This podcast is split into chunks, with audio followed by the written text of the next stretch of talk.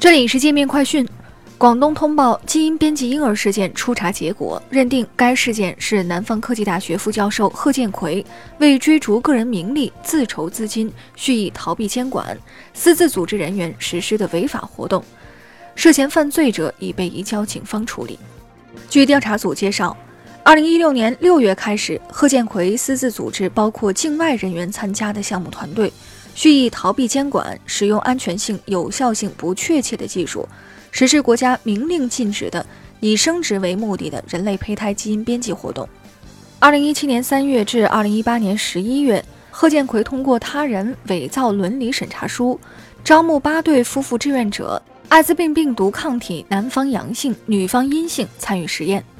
为规避艾滋病病毒携带者不得实施辅助生殖的相关规定，策划他人顶替志愿者验血，指使个别从业人员违规在人类胚胎上进行基因编辑并植入母体，最终有两名志愿者怀孕，其中一名已生下双胞胎女婴露露、娜娜，另一名在怀孕中。其余六对志愿者有一对中途退出实验，另外五对均未受孕。该行为严重违背伦理道德和科研诚信，严重违反国家有关规定，在国内外造成恶劣影响。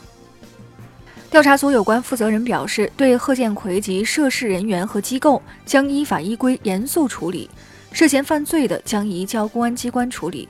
对已出生婴儿和怀孕志愿者，广东省将在国家有关部门的指导下，与相关方面共同做好医学观察和随访等工作。